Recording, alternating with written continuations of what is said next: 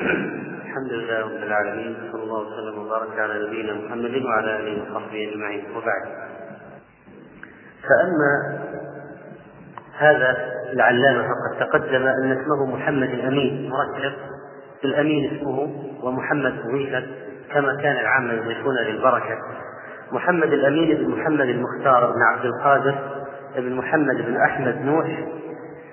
من أولاد روغس وهذا من قبيلة جكن الأبرجد الكبيرة المشهورة المعروفة بالجكنيين ويرجع نسبهم إلى حمير وقد ولد رحمه الله تعالى سنة 1325 للهجرة في عند ماء يسمى سنبة من أعمال مديرية كيفا من القطر المسمى شنقيط في دولة موريتانيا المعروفة الآن. ونشأ رحمه الله يتيما ولذلك قال توفي والدي وأنا صغير أقرأ في جزء عامة وترك لي ثروة من الحيوان والمال وكانت سكناي في بيت أخوالي وأمي بنت عم أبي وحفظت القرآن على خالي عبد الله بن محمد المختار بن إبراهيم. حفظ القرآن وعمره عشر سنوات رحمه الله تعالى وتعلم رسم المصحف العثماني عن ابن خاله وقرأ عليه التجهيز بقراءة نافع برواية ورش برواية ورش وكذلك قانون وأخذ عنه بذلك سندا إلى النبي صلى الله عليه وسلم وكان عمره ست عشرة سنة. ودرس القرآن منهجا متكاملا بما في ذلك رسمه ونوع كتابته وضبط المتشابه في الرسم والتلاوة. وحفظ في ذلك بعض الأراجيز المتعلقة بهذا الفن والعلم. وكذلك درس مختصرات في فقه الإمام مالك رحمه الله كرجل كرجل الشيخ بن عاشر وأخذ مبادئ النحو كالآجرومية والتمرينات الواسعة في أنساب العرب وأيامهم والسيرة النبوية أخذها عن من؟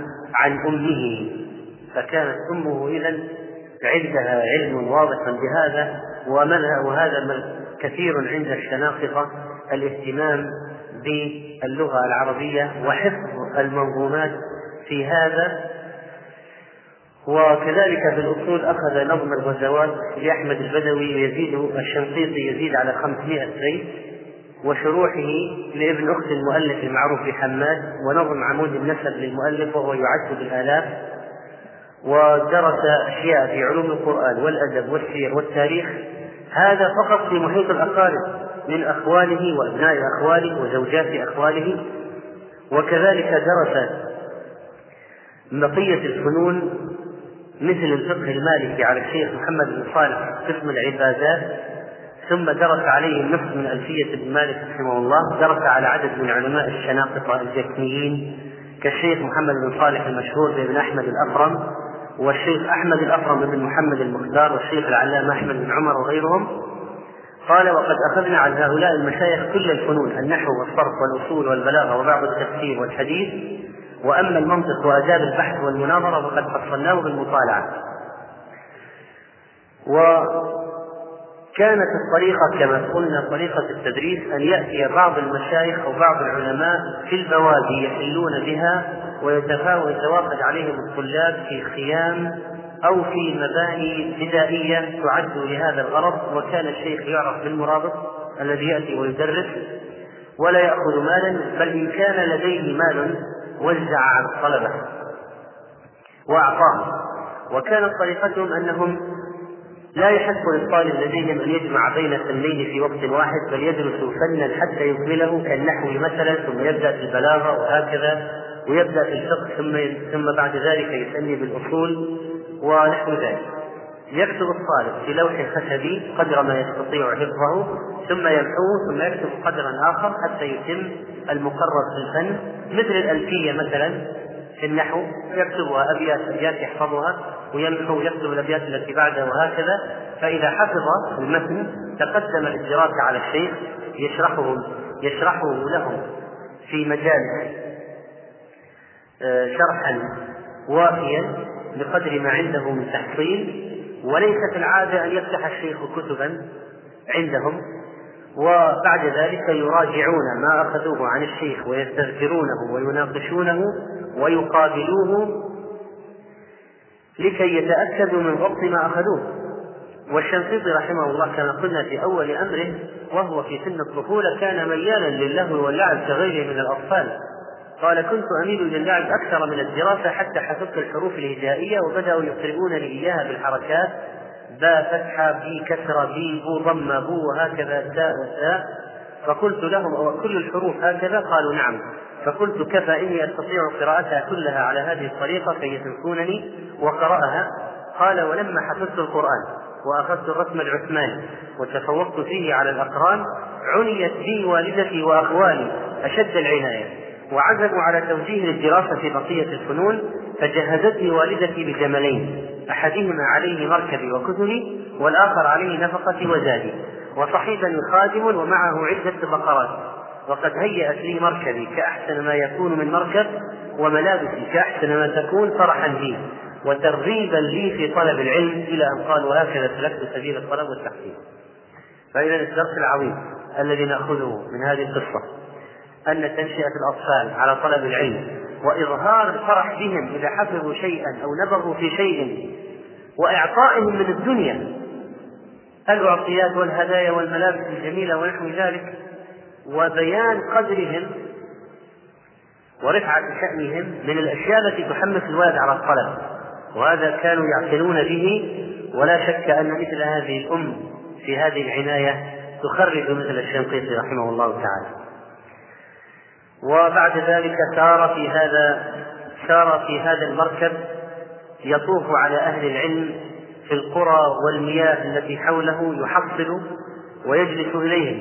وقال قدمت على بعض المشايخ لأدرس عليه ولم يكن يعرفني من قبل فسأل عني من أكون في ملأ من تلامذته فقلت مرتجلا هذا فتى من بني جاكان قد نزل فيه الصبا عن لسان الصبا عن لسان العرب قد عدل.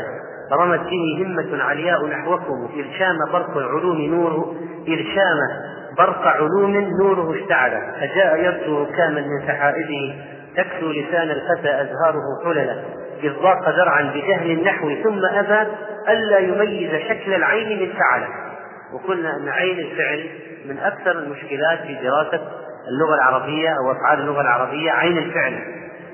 وما هي التغيرات التي تطرأ؟ على عين الفعل وأنواع الأفعال في بالنسبة لعين الفعل قال وقد أتى اليوم فضلا مولعا كلفا بالحمد لله لا أبغي له بدلا. وهذه إشارة إلى قصيدة لامية الأفعال المبدوءة بالحمد لله. ولامية وقصد بقوله شكل العين دراسة قصيدة لامية الأفعال على هذا الشيخ. ولما لوحظت نجابته أذن له مشايخه بأن يقرن بين كل فنين مع أن العادة عندهم ألا يبدأ الطالب لا لا يجمع أكثر من فن واحد. تفرسا فيه وحرصا على سرعة تحصيله فانصرف بهمة عالية. قال ومما قلت في شأن طلب العلم وقد كنت في أخريات زمني في الاشتغال بطلب العلم دائم الاشتغال به عن التزويج لأنه ربما عاق عنه. وكان إذ ذاك بعض البنات ممن يصلح لمثلي يرغب في زواجي ويطمع فيه. فلما طال اشتغالي بطلب العلم عن ذلك المنوال أيست مني. كانت امرأة تريد أن تتزوج منه. لكنها يئست منه لأنه كان في الطلب طويل الباع فتزوجت ببعض الأغنياء وقال لي بعض الأصدقاء إن لم تتزوج الآن متى من تصلح لك؟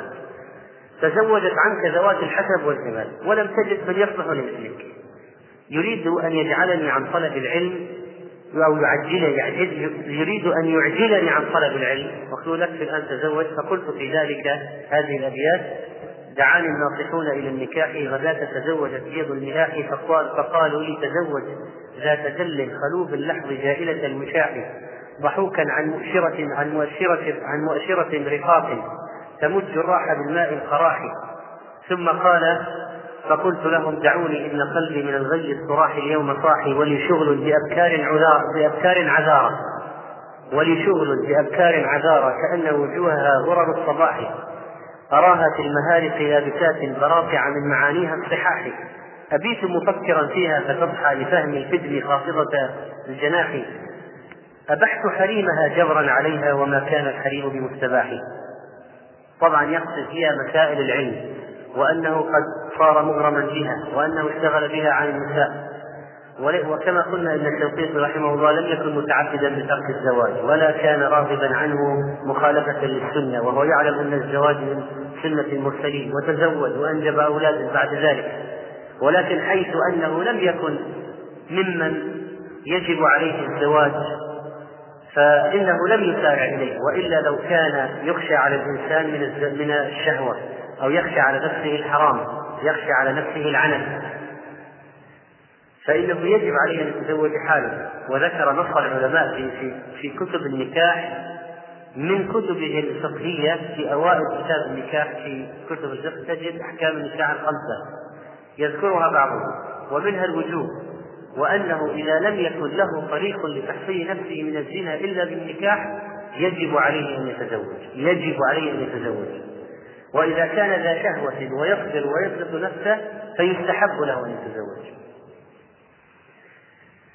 ف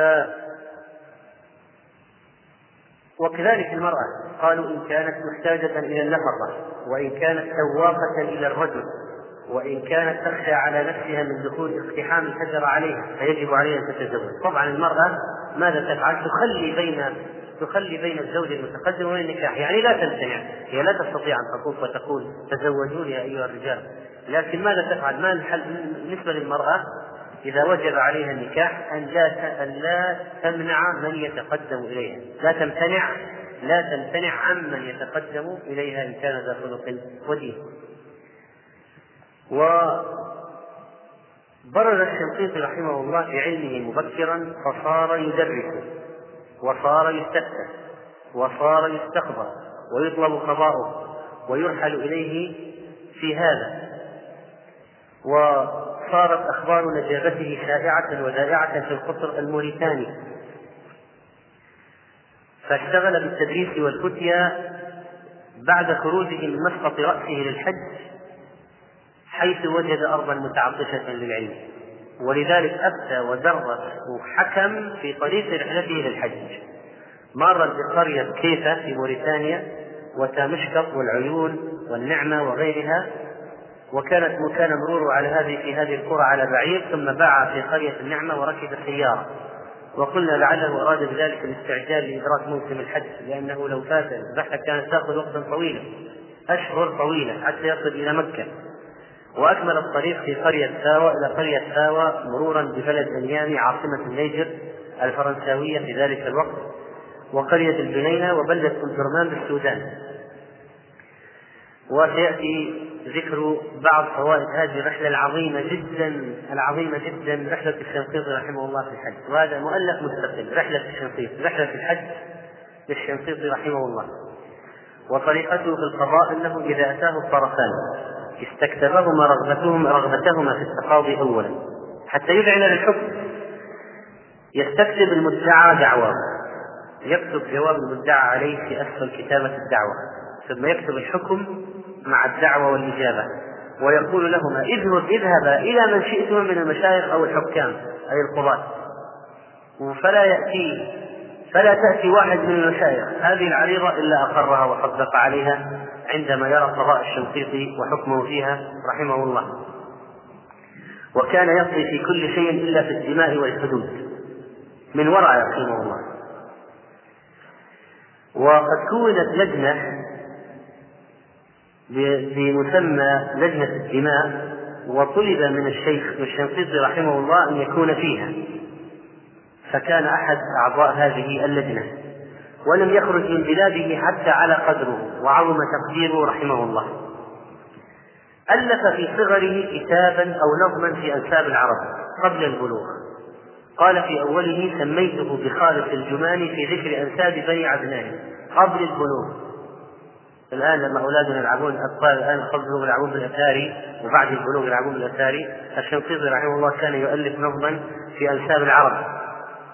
ولكنه بعد البلوغ دفنه وقال لأنه كان على نية التفوق على الأقران. لم أكتبه بنية خالصة. وقد لامه بعض مشايخه على دفنه وقالوا كان من الممكن تحويل النية وتحسينه لكنه لم يفعل ذلك. وكتب ردا في فروع مذهب مالك يختص بالعقود من البيوع والرهون آلافا متعددة. آلاف مئات من الآلاف آلافا متعددة. يقول في الحمد لله الذي قد ندب لأن نيز البيع عن نفس الربا ومن, ومن بالمؤلفين كتبا تطرد أفواج الجهالة هذا تكشف عن عين الفؤاد الحجب إذا حجاب دون علم ضرب. أشار فيه أشار رحمه الله إلى هذا النظم في مصنفه في التفسير وفي قوله تعالى يمحق الله الربا علق منصه وقد كنت حررت مذهب مالك في ذلك في الكلام على الربا في الأطعمة في نظم لي طويل في فروع مالك بقولي وكل ما يذاق من طعام ربا ربا النسى فيه من الحرام مقتاتا أو مدخرا أو لا أو لا اختلف ذاك الطعام جنسه أو ائتلف وكما قلنا أن مسألة الاطعمه المسائل التي اختلف العلماء في علة الربا فيها. الآن الذهب الذهب وزنا بوزن مثل المثل والفضة والفضة وزنا بوزن مثل المثل إذا زاد أو لم يحدث تخابط فهذا ربا. طيب التمر بالتمر كذلك صاعين بصاع ربا. آه، القمح بالقمح والشعير بالشعير والملح بالملح. طيب طيب بقية المطعومات بقية الأشياء. طيب الرز ما ذكر في الحديث هل يقاس عليه أو لا؟ طيب هذه الأشياء الزبيب طيب الأشياء الأخرى التي لم تذكر. مثلا اللحوم هل يجري فيها الربا أو لا يجري؟ آه، وغير ذلك من الثمار ونحوها. ما هو الضابط؟ إذا بعت كيلوين كيلو في الربا؟ ما هو الضابط؟ في أي ما هي حدود الأشياء التي يجري فيها الربا في الطعام؟ قال بعضهم إذا كانت تكاد أطعمة المكيلة أو تدخر إذا الوزن قال بعضهم علة الوزن إذا كان توزن. أما إذا كانت معدودة تفاحتين بتفاحة مثلا فلا بأس. وهكذا. طيب الآن صارت بعض الأشياء توزن. بعض الأشياء كانت تباع بالعدد البيض مثلا أو التفاح كان يباع بالعدد الآن يباع بالوزن. فهل الآن لما صار الناس يجرون على الوزن تغيرت المسألة أو لا؟ مسألة عويصة فيها نقاش طويل. فقال في المنظومة وكل ما يذاق من طعام ربا النسى فيه من الحرام.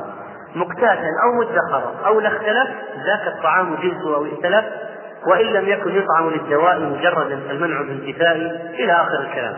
فكان هذه إشارة إلى هذه المسألة المقصود أنه ألف نظما في هذا ثم ألف نظما في الفرائض. أوله تركة الميت بعد الخامس من خمسة محصورة عن ثالث وحصرها في الخمسة استقراء وامجد لحصر العقل بالعراء إلى إلى آخر القصيدة. وكذلك فإنه رحمه الله تعالى لما ألف منظومات أخرى ولما عزم على الحج ركب في رحلته المشهورة للحج الزاخرة بأنواع المحاضرات والدروس والمناظرات والنكت الأدبية والعلمية والفوائد والشرح والشروحات التي حصلت وكتابة الفتاوى وكتابة القضايا.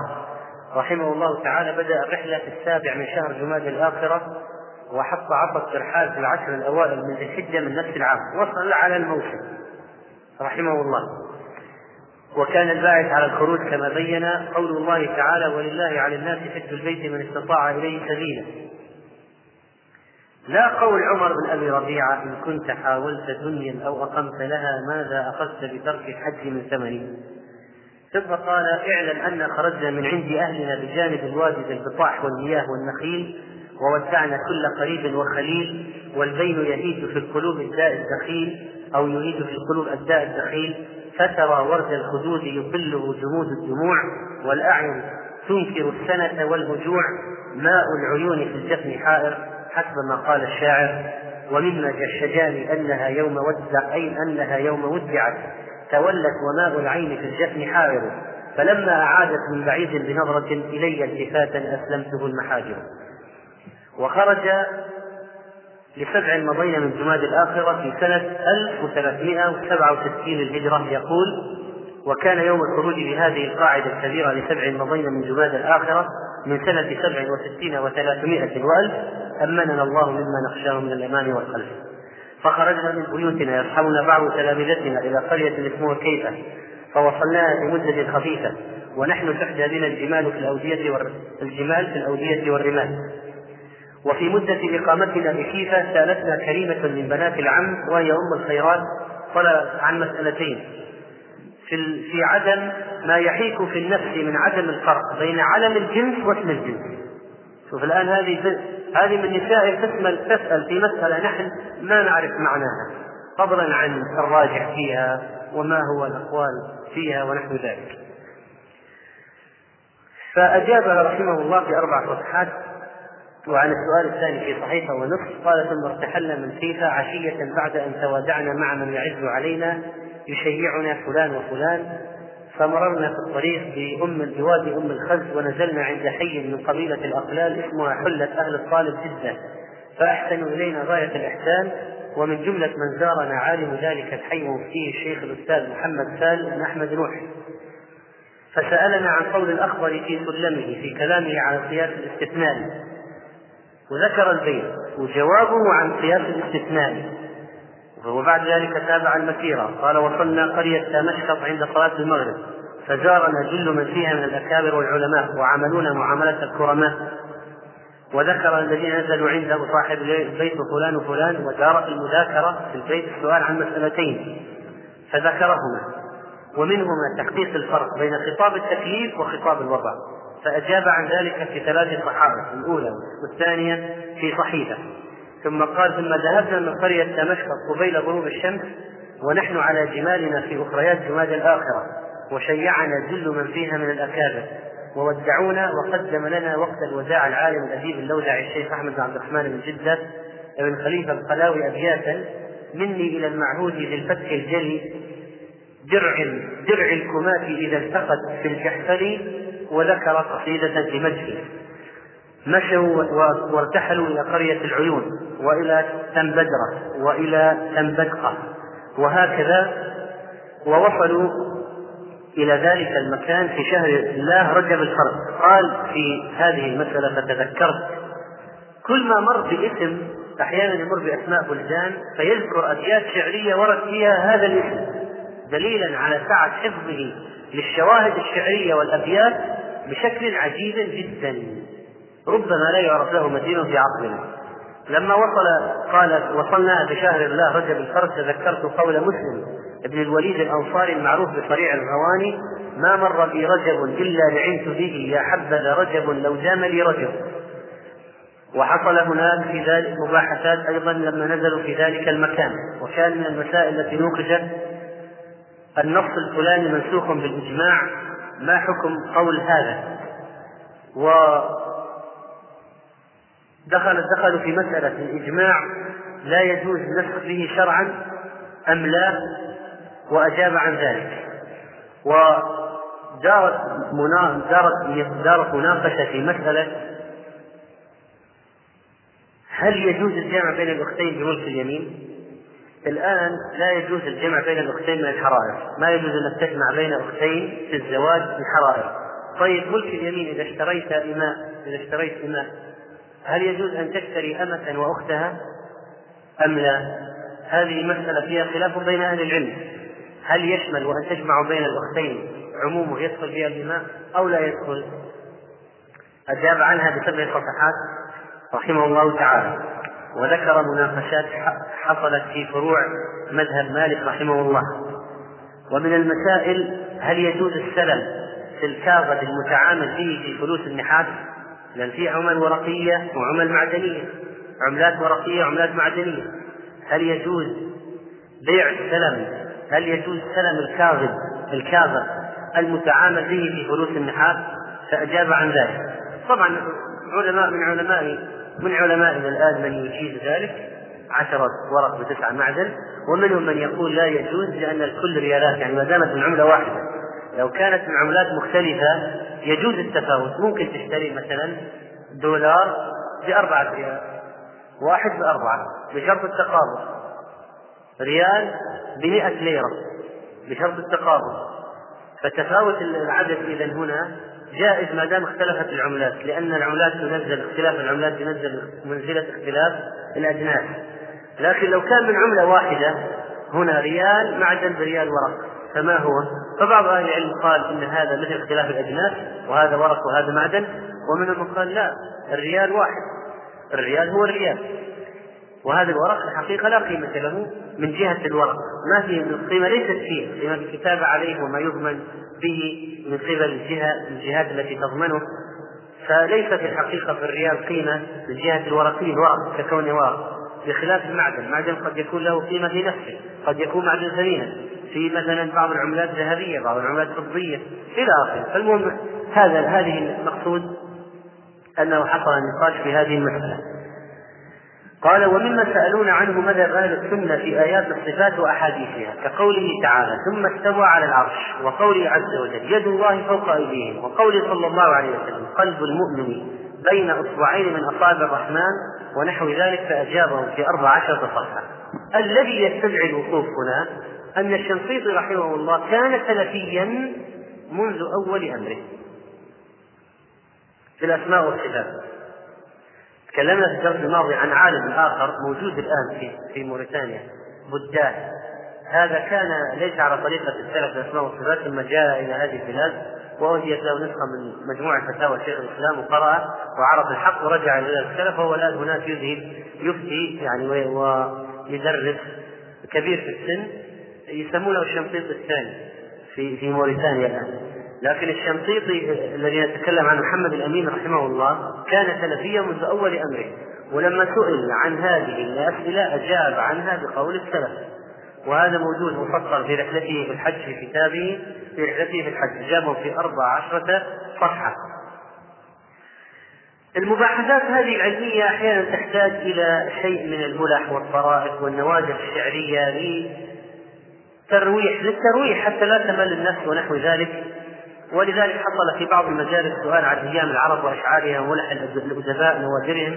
وقلنا أن دروس ابن عباس رضي الله عنه دروس ابن عباس كان فيها درس التفسير ودرس الحديث ودرس كذا ومنها درس الشعر أو في كلام العرب. والشواهد الشعرية هذه مفيدة جدا في تقوية الملكة الملكة العربية والفصاحة. ثم معرفة معنى الكلمة لأن الكلمة لما توضع في بيت شعر تعطيك معناها حسب السياق تفهم المعنى. فربما تأتي الكلمة في القرآن أو في السنة فيرجع العلماء إلى لأن هذا نزل بلغة العرب أليس كذلك؟ فيرجعون إلى الشواهد الشعرية المذكورة فيها هذه الكلمة لمعرفة معناها عند العرب.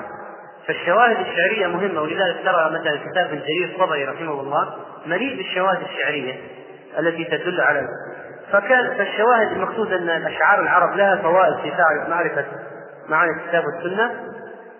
وكذلك ربما كانت تستعمل في الملح والإحماض وعدم لطرد الملل من المجالس قال وما وقع السؤال عنه في أثناء المذاكرة تناول اداء الشعراء في قصار في قصار النساء؟ يعني هذا ماذا قال الشعراء في النساء القصيرات؟ كقول الشاعر من كان حربا للنساء فإنني سلم لهن. فإذا عثرن دعونني وإذا عثرت دعوتهن. وإذا برزن لمحفل فقصارهن ملاحهن. قال مع ان القصر جدا وصف مذموم كما يدل عليه قول كعب بن زهير لا يشتكى قصر منها ولا طول وأن يعني المرأة وأن من محاسن المرأة أن تكون متوسطة لا مفرطة في الطول ولا في القصر. وكذلك ذكر رحمه الله طرفة قال إننا لما دخلنا آه، يعني ذكر عن بعض العامة كيف جهلهم في جهل بعض العامة ذكر طرائف من هذا لما جاءوا على مدينة الخرطوم في السودان قالوا من جهلهم أن واحدا منهم قال لنا بكلام كلامه الدارج ومضمونه إنه يغبطنا ويغار منا بسبب أننا نمر بأرض السودان التي فيها موضع شريف قلنا له وما ذاك الموضع الشريف؟ يقول أنا ما لا أعرف أن في السودان موضعا مثلا جاء فضله في الكتاب والسنة مثل مكة والمدينة وبيت المقدس و فقال قال الخرطوم قلنا وأي شرف للخرطوم؟ قال مذكور في القرآن العظيم في قوله تعالى سنسمه على الخرطوم فقلنا له ذلك خرطوم آخر غير الخرطوم الذي تعنيه فضحك من يفهم من الحاضرين. واللي ما يفهم أكمل الخشوع في سماع الاستدلال. واستدل بعضهم حصل مناقشة في المجلس قال استدل بعضهم بدليل هو عليه لا له. وهذه من الأشياء التي يقع فيها حتى بعض الشباب في في طلب العلم ونحو ذلك. يستدل بدليل يستدل في مناقشة بدليل لا يصلح دليلا. وبعضهم يستدل بدليل وهو فقط لا يصلح دليلا. دليل عليه لا له لكن هو يستدل به على أنه له فإذا به يتضح النقاش يتضح أن هذا الدليل عليه. فقال بعض الحاضرين وكان عندهم أدب عندهم الأدب يعني أنهم يحفظون يحفظون الأشياء والطرائف طرائف تأتي في مجالس العلم. قال هذا مثل مغني اللصوص هذا مثل مغني اللصوص فضحك من له خبرة بقصة مغني اللصوص وهي قصة مشهورة ملخصها أن بعض الأمراء أثر لصوصا كانوا يقطعون الطريق فقدمهم للقتل واحدا بعد الآخر حتى لم يبق منهم إلا واحد. فقال لا تقتلوني فأنا لست من اللصوص وإنما كنت مغنيا له أطربهم بالأناشيد والأغاني فقالوا له بما كنت تغنيا؟ هات سمعنا ماذا كنت تغني اللصوص فقال أغنيا بقول الشاعر عن المرء لا تسأل وسل عن قرينه فكل قرين بالمقارن يقتدي. فإن كان ذا شر فجانب بسرعة وإن كان ذا خير فقارنه تهتدي. فهذا المغني النصوص الذي جاء بالأشعار الذي ظن حجة له فإذا هي حجة عليه. وطلب منا قوم من أهل النعمة أن نفسر لهم سورة الواقعة. ففسرتها له فسرتها لهم ليلا. وسأل بعض طلبة العلم عن فعل مبني المفعول هل هو أصل أو فرع؟ فأجابه عن ذلك ودخل في مناقشة في قضية في قضية تتعلق بهذه المسألة. وقال بتنا في القرية الفلانية وبالنوارة وآخر الليل ولم نعرف أحدا من أهلها. البلد هذه يقول نوارة هذه النوارة ما عرفنا فيها أحد. فتذكرت قول الشاعر إن للدهر إن تأملت صرفا. يكسب المرء حكمة واعتبارا. ها أنا اليوم بالنوار مقيم أي عهد بيني وبين النوار ما لي علاقة بهم ولا أعرف أحد منهم. لكن اضطر الحال إلى أن نزلت البلد هذه وليس لي فيها معرفة ولا بأحد فيه من أهلها. قال وجاءت بنا السيارة بلد بامكو في الليلة الثالثة آخر الليل. فنزلنا عند تاجر منا طيب الشمائل والأخلاق اسمه أحمد بن الطالب الأمين وهو من أخص إخواني وتلاميذي. فقال بالغ في إكرامنا وأهدى لنا ثيابا. ودفع عنا أجرة السيارة إلى بلدة مكة فبادرنا السفر إلى هذه الجهة وركب معنا أخونا أحمد المذكور في السيارة وباتت بنا تلك الليلة في قرية اسمها تيكتو وباتت في الليلة الثانية في قرية اسمها صن ومررنا في طريقنا على قرى صغار مساكنها العرش والأقصاص يزرعون الذر واللوز وليس على أبدانهم شيء من الثياب أصلا ونساؤهم حالقات الرؤوس عاريات جميع البدن. والواحد منهم ذكرا كان أو أنثى يجعل فرقة صغيرة جدا أو ورقة من ورق الشجر على توأة قبله. ولا يستتر بشيء غير ذلك وهم سود الألوان. سمعت بالاستفاضة أنهم وثنيون يعبدون الشجر. وما نزلنا في شيء من قراهم ولا كلمنا منهم أحدا مع أن السيارة تمر بنا من بين مزارعهم. ما عليهم من الثياب إلا ما ولدتهم به أمهاتهم. وسمعت أنهم ربما أكلوا الناس. ويسمون باللسان الدارجي يسمون باللسان الدارجي العرايا وهم تحت حكم فرنسا. ثم جاءت هنا السيارة بلدة مبدأ وقت الظهر فنزلنا في دار فيها تجار منا فبالغوا في إكرامنا وبتنا معهم ليلتين ثم ذهب إلى بلدة فاوى وزوينصة ودخلنا فاوى وقت الضحى فنزلت عند رجل تاجر من أبناء العم اسمه الزاوي وهو رجل طيب الأخلاق والشمائل فأحسن إلينا غاية الإحسان واجتمع علينا من علينا تجار من قبيلتنا الجكنيين كانوا من أرض فاوى فمكثنا معهم أسبوعا في غاية الإكرام والتبجيل وزارنا كثير من أهل فاوى وسألونا عن مسائل منها امرأة غاب زوجها فسمعت في غيبته أنه مات فظنت صدق الخبر فاعتدت وتزوجت فحملت من الزوج الثاني ثم انكشف الغيب عن حياة الزوج الأول وعدم فراقه لزوجته ما الحكم في ذلك في مذهب مالك رحمه الله فأجبناهم بفتوى كتبناها لهم محررة بنصوص فروع مذهب مالك وذكر حاصلها في صفحة ونصف تقريبا يعني هل هذه الآن الآن تبين أن عقد الزواج الثاني ما هو؟ ما حكم الزواج الثاني؟ باطل، لماذا؟ لأنها لا زالت في عصمة الأول، لأن الأول ما طلق ولا مات لتعتد عدة صحيحة فإذا الزواج الثاني باطل. طيب الآن ماذا تفعل؟ ترجع إلى الأول، طيب كيف ترجع الأول في بطنها حمل؟ إذا لا أن تزوج حتى تضع حملها، فإذا وضعت حملها وبرئ صار الرحم نظيفا بعد ذلك يقال الأول هل تردها هل تريدها أم لا فإذا قال أريدها رجعت إليه وإذا قال لا أريدها نقول طلقها فيطلقها فتعتد فيتزوجها الثاني الآن زواجا صحيحا. المهم هذه خلاصة المسألة وفيها مناقشات وأبحاث الفقهاء على أي حال. ذا رحمه الله أجابهم عن ذلك. قال ولما قدمنا إلى بلد انيامي في الضحى بعد الليلة الثانية نزلنا عند تاجر اسمه الكيدي سورة وهو رجل كريم السجايا والطبائع فيه نفع للمار به من عامة المسلمين. جازاه الله عنهم خيرا. ففرح بقدومنا وأكرمنا غاية الإكرام. ورغب جدا في أن نقيم عنده شهر رمضان وقد استهل ونحن عنده. ووعدنا بأنه يحملنا من كيسه في طائرة إلى جدة إن أقمنا معه مدة. فقلنا له لا بد لنا من الجد في السير في الوقت الحاضر. فأهدى لنا وودعنا. ف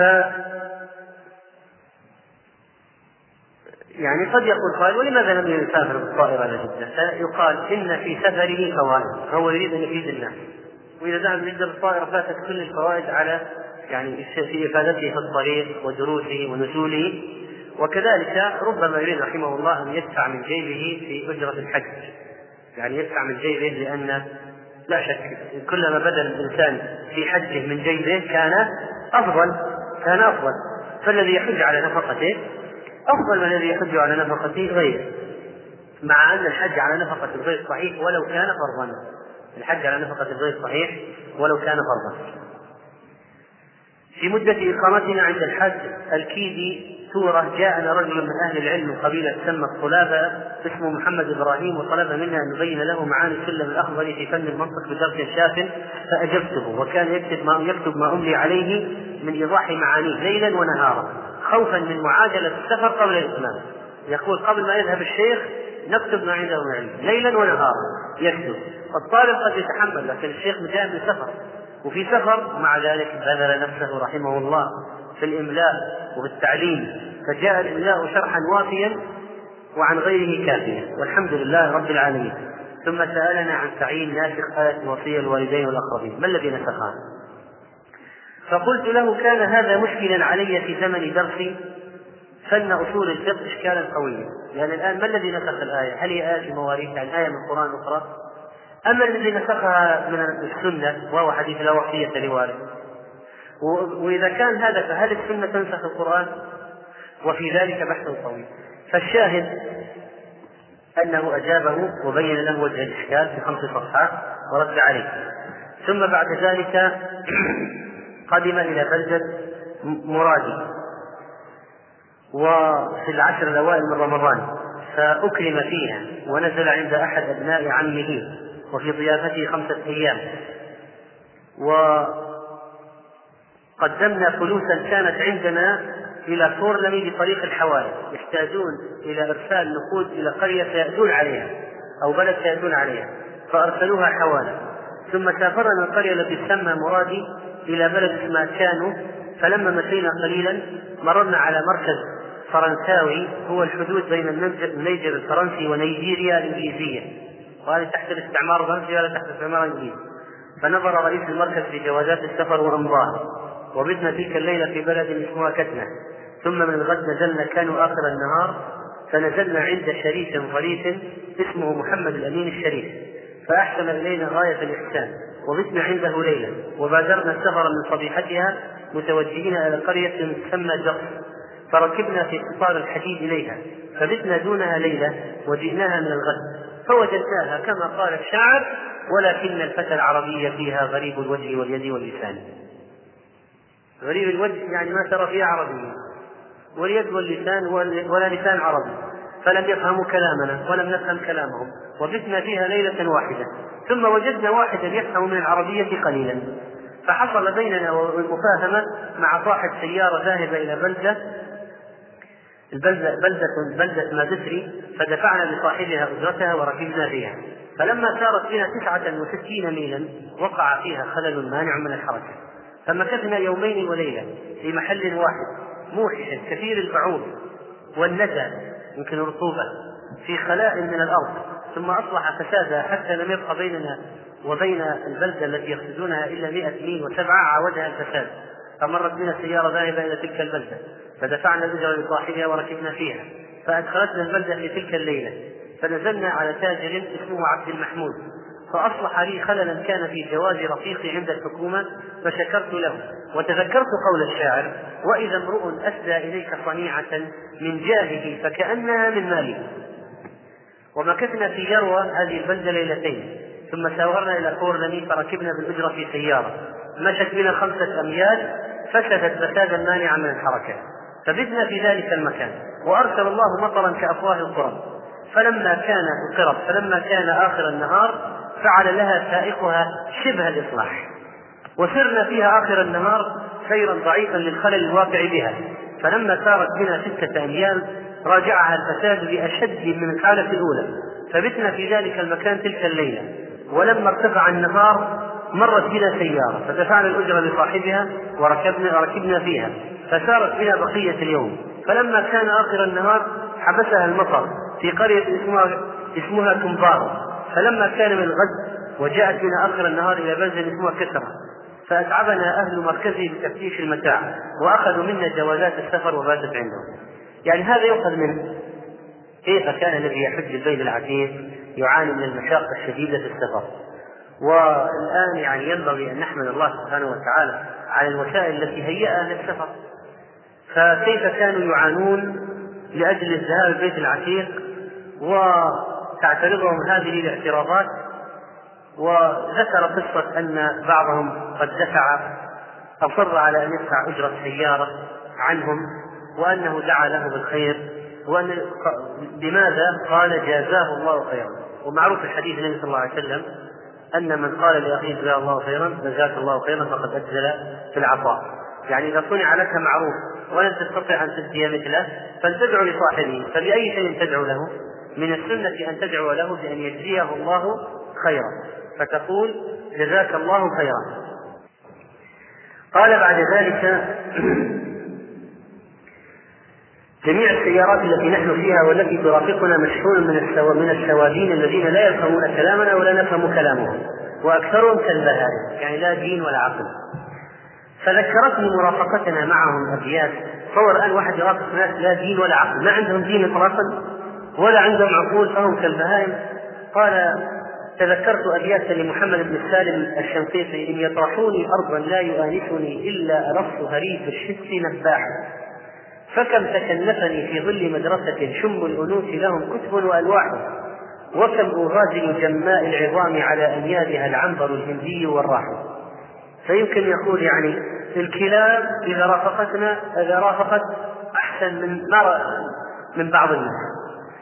وفي تلك الأيام أغلق الفرنسيون الطريق المعهودة إلى قرية آتي فحاشت من السيارة إلى بحر الغزال وبتنا دونها ليلة وجاء من الغد ورحنا آخر النهار متوجهين إلى قرية آتي من طريق غير معدل فهو إلى بنيات الطريق أقرب منه إلى الطريق. هذا أشبه ببنيات الطريق أشبه منه بالطريق. كلما خرجنا من ورطة حبستها أخرى. والأرض هناك رمال زهد لينة جدا. بتنا الليل كله نمشي على أقدامنا. لكن قليلا قليلا. لكثرة عوالق السيارات بالرمل اللين. فدخلنا واديا فيه زراعات ومياه وفيه الفلفل الأحمر بكثرة لا ندري ما اسمه. وقلنا فيه من القيلولة ثم رحنا منه آخر النهار ثم جئنا بعد ذلك إلى القرية فالتمسنا عربيا نبيت عنده فدعاني رجل عربي. هذه قصة جيدة. فدعانا رجلا عربيا. والله ما سألت عن اسمه ولا اسم أبيه خوفا من الغيبة. الآن دخلوا بلد فأبوا أن يضيفوه. ما وجدوا واحد يضيفهم حتى طلع واحد عربي.